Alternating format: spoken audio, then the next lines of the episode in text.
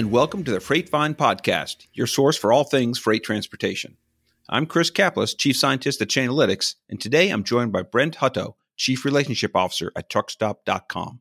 Brent's been in the industry for over 20 years, holding a wide variety of different roles. His focus has been on brand consulting, product development, distribution channel management, marketing communications, and research. He's been with TruckStop.com for a little over six years, first as Chief Marketing Officer and now as Chief Relationship Officer. And we'll talk to him a little more about what that means. Following our talk, I'll be joined by Dr. Inam Ayub to discuss the truckload market update. So let's get started.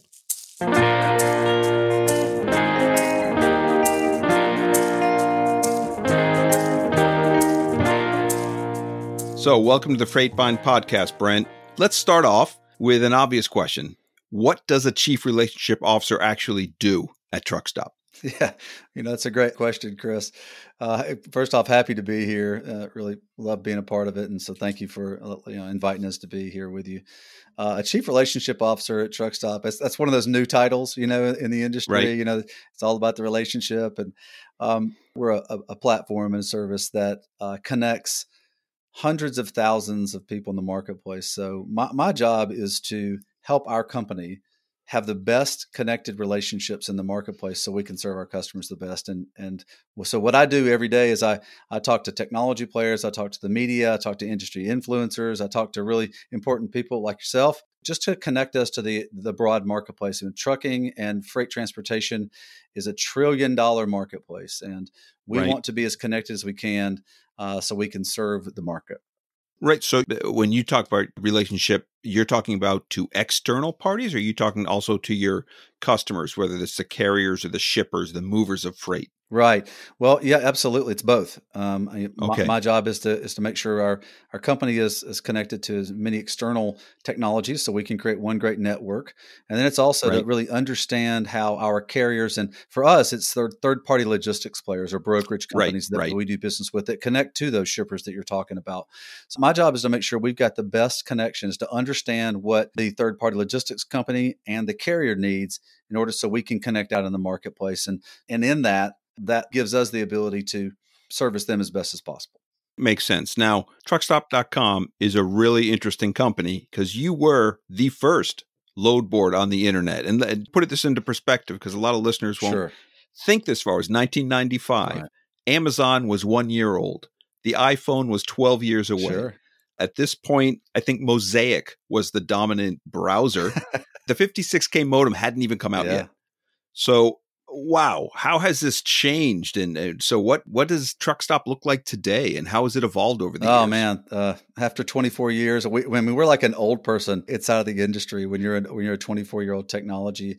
Uh, we started out as a SaaS based product before SaaS was even a word, which has given us a, a real advantage because we were able to take data and make it available. And what I mean by data is all the information you need to move freight we made it available to all parts of the marketplace. Prior to 1995, the third party logistics industry, because of the way they had their companies arranged, were the ones that had all the data. And the carriers that run inside of the spot market, that's what truckstop.com is in the middle of, didn't really get to see any of the information. And so in 1995, we said, you know, there's a big need for this marketplace to be able to work better together. And so we launched truckstop.com and opened it up to the carrier marketplace. Now, when I say carriers, I don't mean the big carriers like a Swift or a Schneider or right, something like that. Right. I mean one, two, three truck owner operators. So um, we opened up the data to them so they could be able to efficiently run their business, and and um, it has grown dramatically ever since. And to kind of give you an idea, in 1995, about four percent of all the freight that's inside of this trillion dollar marketplace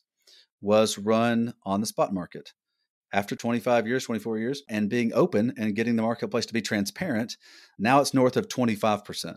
So it, the marketplace has, wow. and then that's where the, the, the, growth inside of this industry has been is in the third party logistics and brokerage industry. And it's been because the freight has moved there because it's an efficient way for the industry to move freight. So 1995, when that started, deregulation was only, you know, a decade plus old. So people were still figuring it out. I know when I used to do auctions back in the late 90s, trying to do contract uh, rates for shippers, we found that you know spot was a dirty word, right? And so now we're finding more that, that most shippers are using brokerage and spot as part of their overall portfolio.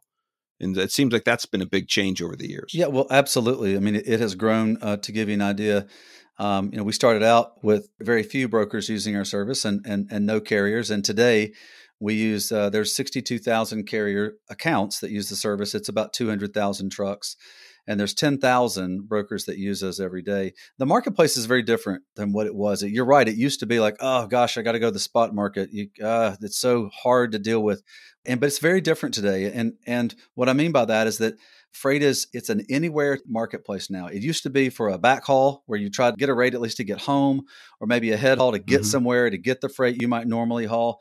Well, now it's an anywhere to anywhere. So 70% of all of the searches that are done on truckstop.com's platform every year are from anywhere to anywhere. And that's about 350 billion freight searches. So it, it's its own marketplace. And it's that way because it's competitive. As the data has been in the marketplace, right. people can create competition with each other, and the marketplace moves more and more efficiently. Yeah, so you were definitely the first. Yeah, absolutely. But you're not the only one. Oh no, no, not at all. And so, so there, yeah, digital freight matching. Uh, it, it, seems like uh, Silicon Valley finally discovered trucking about five years ago and pumped a ton of money into right. it. So, how are you finding yourself uh, evolving? How do you differentiate against other players in the in the market? A differentiation is, you know, after a quarter of a century, can be difficult. What you see with the new people coming to the marketplace is they're typically not in our space. So they're not a load board or they're not a freight matching network. They are a technology enabled brokerage. So it's a brokerage that built their platform on technology, not on sort of human effort. And so those types of customers that have come in the marketplace, and if you notice I said customers, it's because they are. They end up being customers of Truckstop because where they are trying to build their business and they're trying to get carriers to work with them, they're no different than any other brokerage. Um, we are very different than those types of companies because we access the entire marketplace. So we are a middleware platform where carriers and brokers can work together. And we service, like I said, 10,000 of one and 60,000 plus of, of the other end, and we bring them together. So there's there's really not a whole lot when we talk about competition in the marketplace. For what we do, there's not a lot of competition.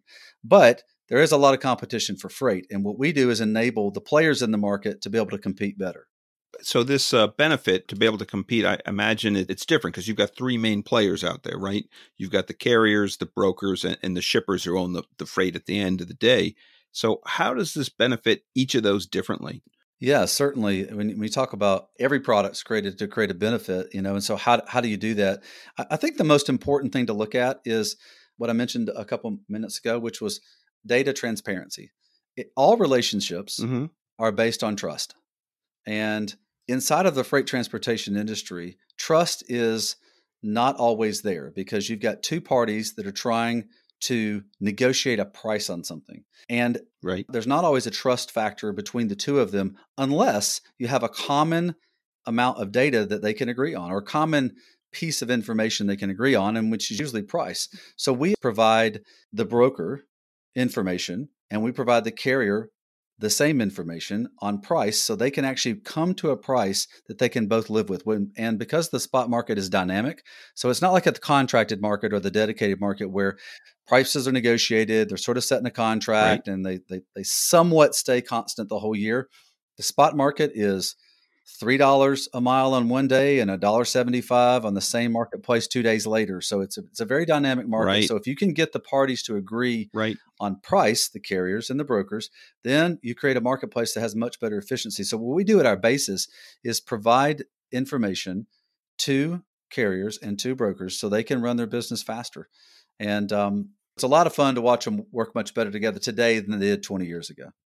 Yeah, sure. It, it's funny you talk about uh, you know transportation uh, moves on trust, and I I agree with that because uh, contracts in transportation are a little weird, right? They commit to price, but they don't necessarily commit to volume, and all those little quirks that are out there that we're all familiar with. But do you see a lot of repeat business, same broker working with the same carrier? Do you see that, or do you even have visibility into that, or is it more that you provide the transparency and the trust with your with your numbers, with the data you provide? Right. We do see a, a, picture of that. Absolutely. So when you look at this marketplace, got an independent business in a carrier, and you've got an independent mm-hmm. business in a broker. And the broker would love for the carrier that hauls that that load on the spot market to haul the next one or the next one or the next one. But unfortunately, that doesn't happen. To give you an idea, the data that we see is that and this is on an average over all of the carriers, uh, they use an average of 18 different brokers every month. So this is the one, and, and when I talk when I talk about carriers, Chris, what I mean is carriers that are independent owner operators that own one to nine trucks. So these guys use an average, an average. You know, granted, that's all across the spectrum. They use 18 different brokers every single month, and here's why. And everybody always asks me, "God, why don't they just go back to this broker over and over and over?" It's because of the independent nature right. of the carrier that is hauling the freight. These guys are independent businessmen that want to run their business anywhere they want to go, and they value freedom over anything else. They want to have the freedom to choose how they run their business and where they haul their freight. And so these guys want to move all over the country and they'll haul freight in the Northeast and then the Southeast and the West and wherever they can find the best rates.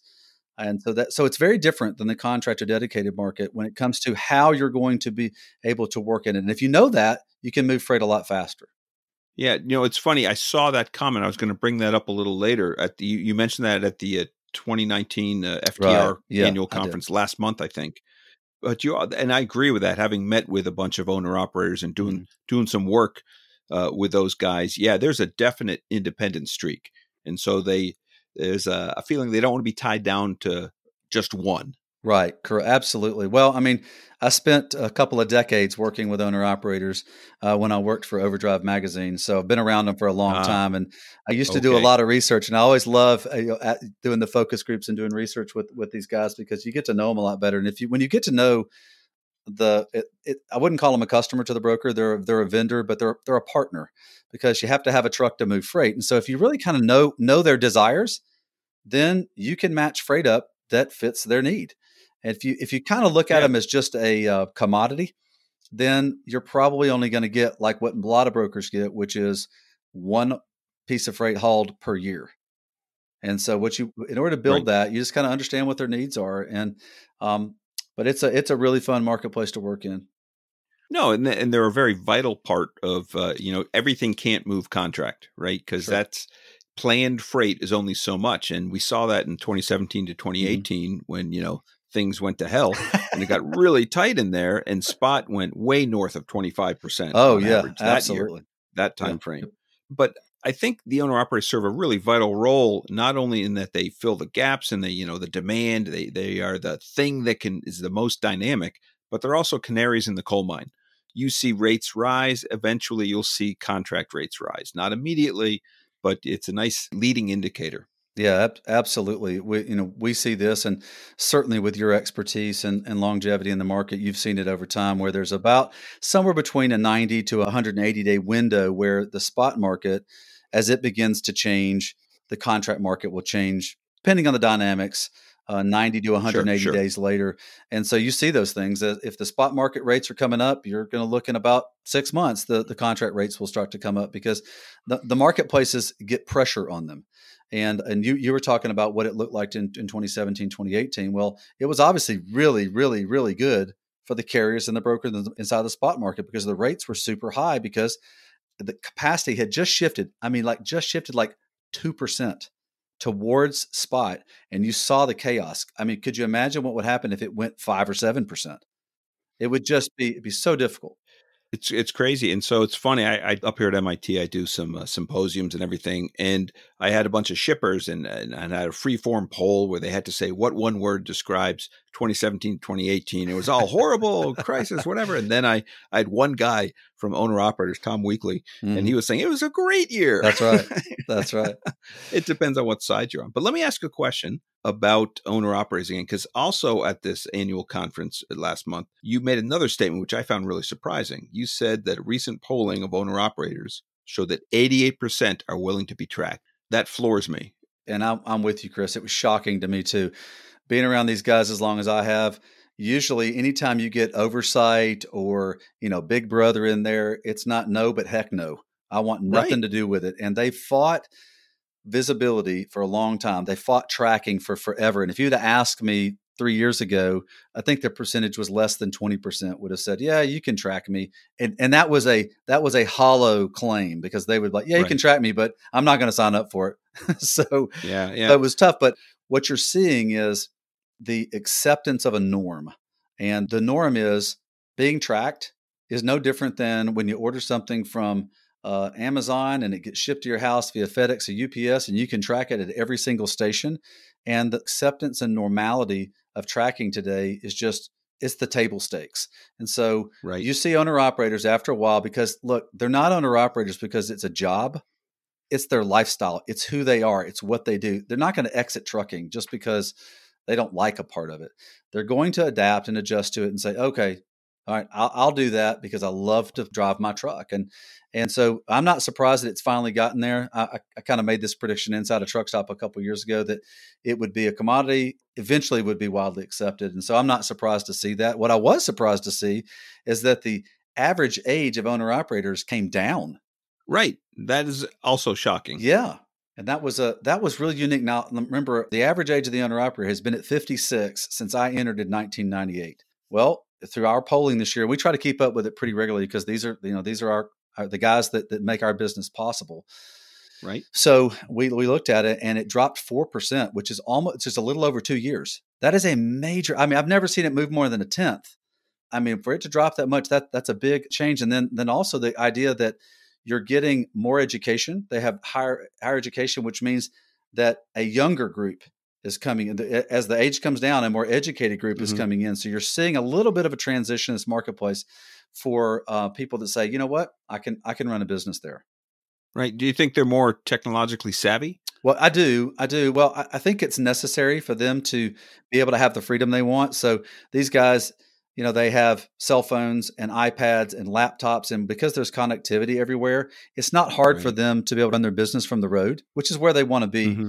Uh, anyway, so it, I definitely think there's a lot more tech savviness built into this, but it, it's not like they live in social media or they live for the internet. It's just part of running their business. You know, you raise a really good point. Up until, gosh, maybe five years ago, you still needed a home station to run your business. But now you can almost run your entire business off your phone yeah, or certainly a tablet. I, I can't think of the last time I personally went to a bank I receive checks, I deposit checks, I do everything on banking on my phone, usually when I'm commuting to work. You know, I take the T, so I'm not driving while doing this, so it's safe. but it's it that's a big change because this means they can possibly stay on the road longer. Yeah, I mean, absolutely. Uh, technology has helped them be more efficient in their business, not only just by seeing, like, for instance, if you were an owner operator before Truck Stop came online in 1995, you had no idea where the freight was. You had to stop at a truck stop and look at a TV. Right. And then you had to go run to the payphone, or if you had a mobile phone at that time, you could make a cell call, but you had to run to the phone to call somebody. And now today you can look at, I mean, today on, on truck stop, there were 375,000 loads on the system. And, yeah. and this is, this is somebody that's using our system who might have two trucks and he has access, he or she has access to the entire marketplace right there on their mobile phone. And that's just uncommon. Mm-hmm. And, and, think about it. None of us want to wait for anything. If you have to wait more than four seconds on the page to render and being able to see what's on there, if you do a Google search or something like that, we all get impatient. What's well, the same in it's the same in it's freight. True. There's an expectation that I can see everything all at once and I can make a decision really fast. And we see that reflected in how fast freight moves. Yeah, you know what? that's that's another good point. I was listening to something earlier today, and they they talked about you know, do you remember when you used to have to stand on a curb with your yeah. arm up hailing sure, a cab? Sure.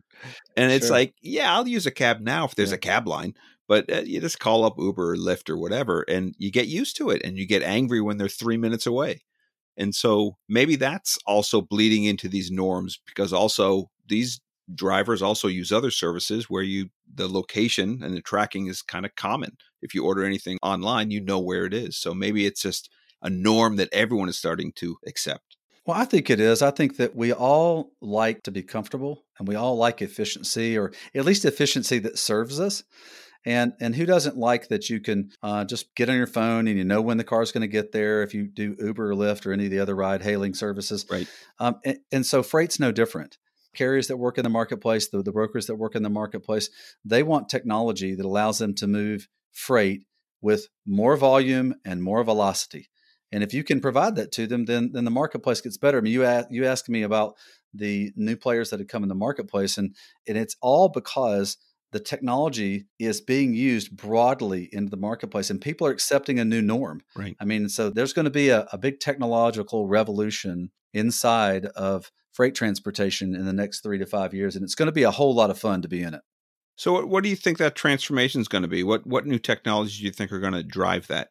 To me, it's just it's like is something revolutionary or is it evolutionary? And and you think about there's there's mm-hmm. half a million freight transportation companies in the United States. It, it's probably better that it's evolutionary and it just it, it slowly rolls through the market. So what what you'll see is you'll see any type of connected technology that can connect into the workflow of the freight moving, whether it be on the shipper broker end or the carrier end, and then all those having a connected network to work through so they can be able to make decisions very quickly on the acceptance and moving of freight. So to me, it's not as much a technology as as much of connected systems being able to be together inside of the workflow for the marketplace. So you'll see that, and if you if you could, you could have the best technology in the marketplace, have the coolest AI, machine learning, that piece in, inside inside of the marketplace. But if it sits outside of someone's workflow,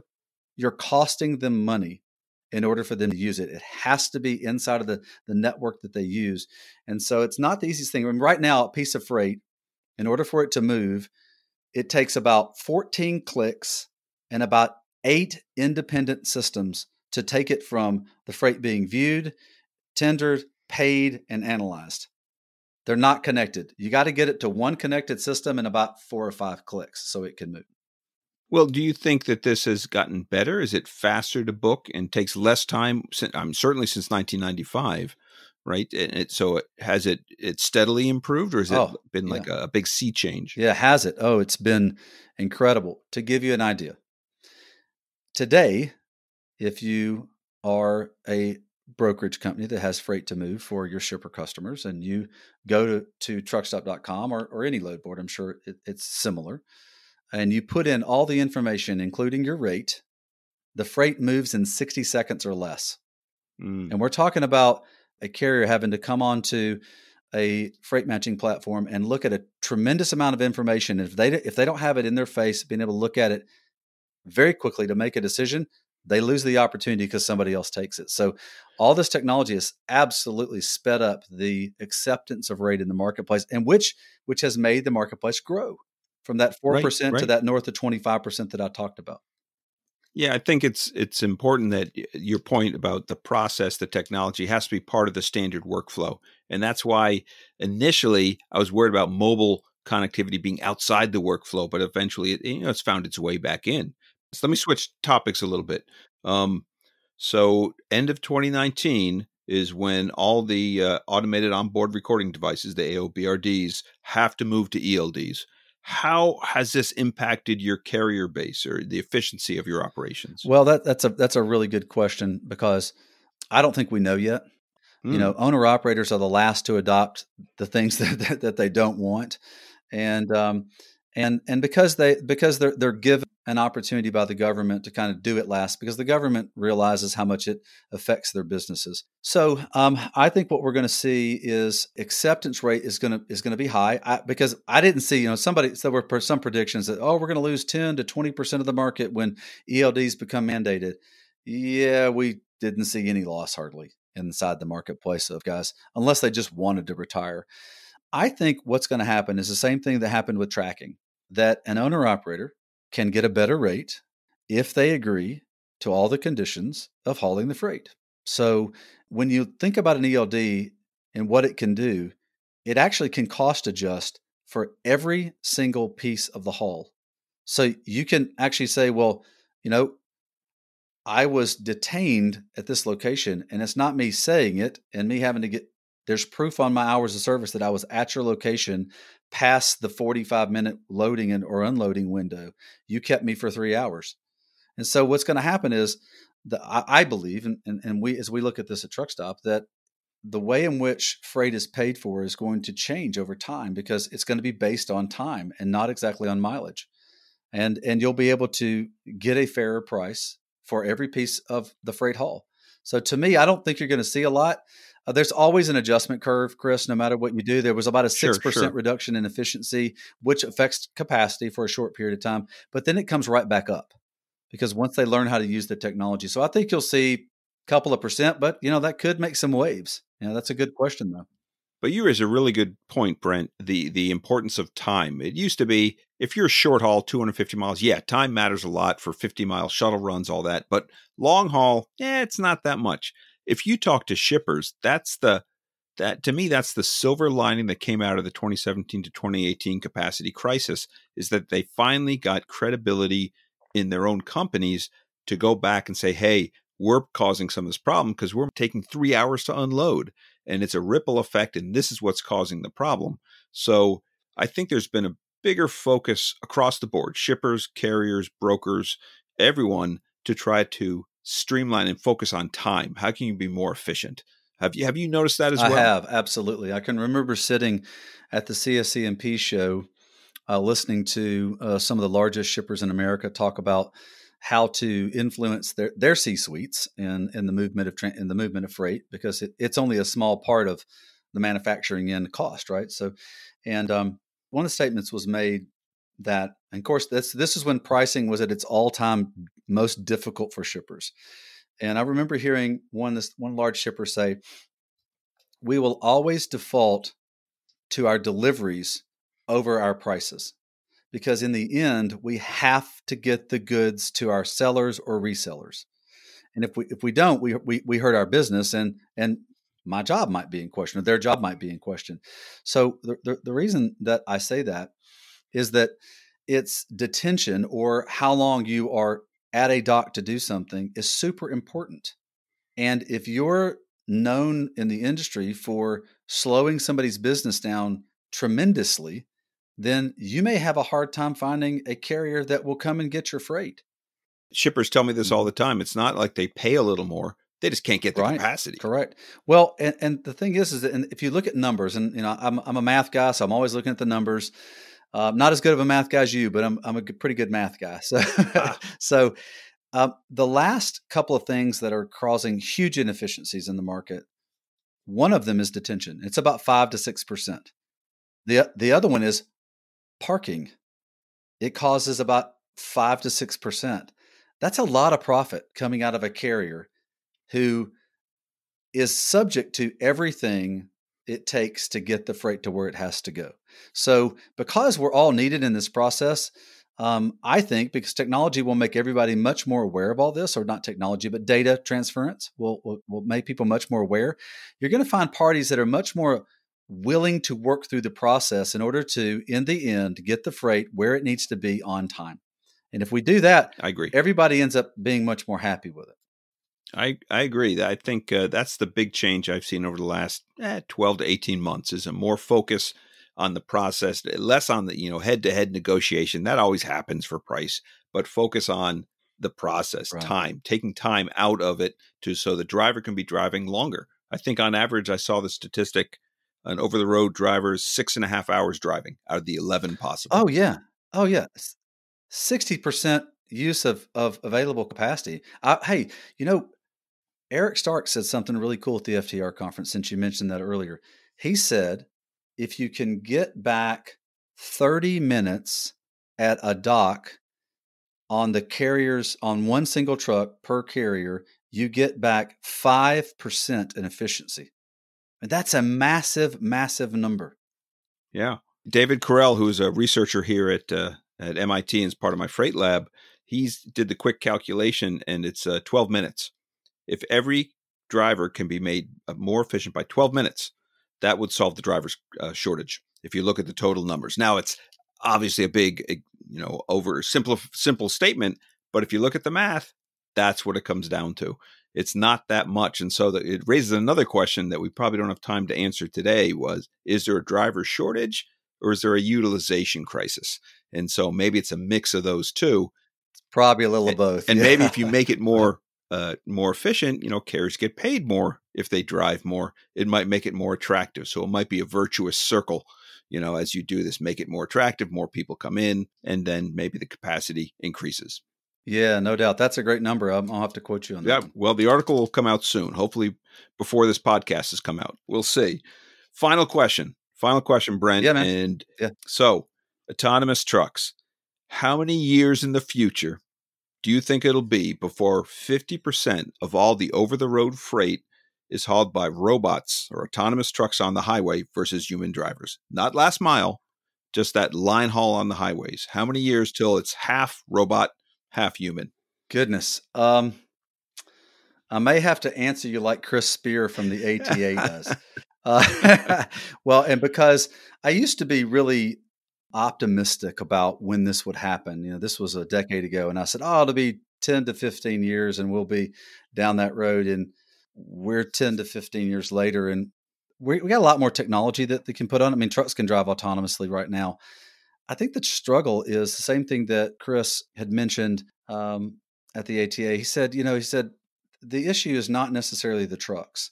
The issue is the passenger cars that mm. are on the road with the trucks. Autonomy is not just based on trucks, it's based on all vehicles being able to move safely down the road and certainly that's what we all want i mean i got to i got the the honor of being able to speak in front of the, the u.s senate transportation committee on on this exact subject and i was they asked me the, somewhat the same question and i just said you know we've got to find a way for this autonomy to be a benefit to the entire marketplace from a standpoint of safety of working together because it's not necessarily the trucks that create the issue on the road uh, most of the time. So to me, if, if I let Bob, I, am happy to give you a number. Let's say, yeah, you got. I, I, was waiting for the number all right, here. Man, you I'm, were sidestepping my number, Brent. never.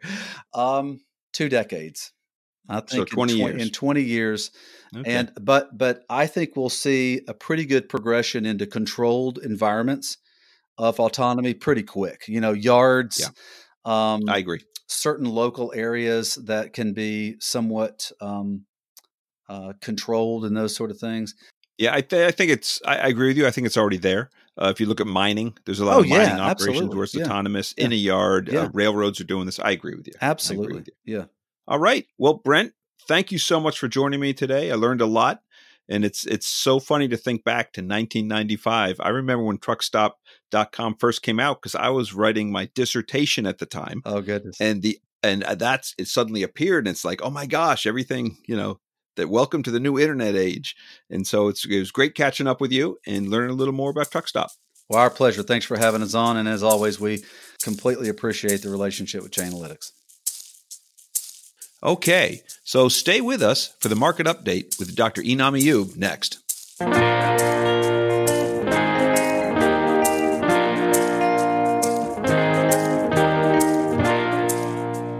Welcome to the Over the Road Truckload Market Update for October 24th, 2019. In today's market update, we will discuss the market changes in the last two weeks. For dry van, active rates have been flat over the last two weeks, whereas spot rates dropped by about 1%. Replacement rate is still negative and is about negative 3%. This means that the new contract rates are about 3% below the rates being replaced. On the temp control side, active rates dropped half a percent over the last two weeks, whereas spot rates increased by about half a percent. Replacement rates are still negative and is about negative 4%. Finally, on the intermodal side, active rates show a drop of half a percent and spot rates also dropped by about 1%. The replacement rates for intermodal is at negative 4%. Wow. So this is pretty amazing. Enam, we're seeing a three to four percent drop in the replacement rates for all three of the modes: dry van, temp control, and intermodal. Do you think those trends will continue through fourth quarter, or do you think there'll be a little bit of an adjustment with the fourth quarter push? On dry van and temp control, I think the active rates will continue. There's nothing to show that trend is going to change. We might see some fluctuations in spot rate for the fourth quarter push and you know with that the new rates might push a little bit. But overall the trend seems to be going in the direction of rates dropping. Okay. So what do you think of the takeaways for shippers? I think the takeaways is the same as that we what we have been telling the last few weeks that those shippers who took a rate increase in 2018 primarily 2018 you should uh, d- definitely reevaluate your rates and you know get them reset uh, with your carriers if you have not already done so. Well, that wraps up this Freightvine podcast. From me and Enam, thank you everyone for tuning in. Freightvine podcasts are produced and edited by Stephanie Bond and Abby Haney. As always, we hope you enjoyed it and learned something new. If you have any feedback or questions about what you've heard on the Transportation Freight Vine, please send an email to podcast at chainalytics.com. Thanks again for listening.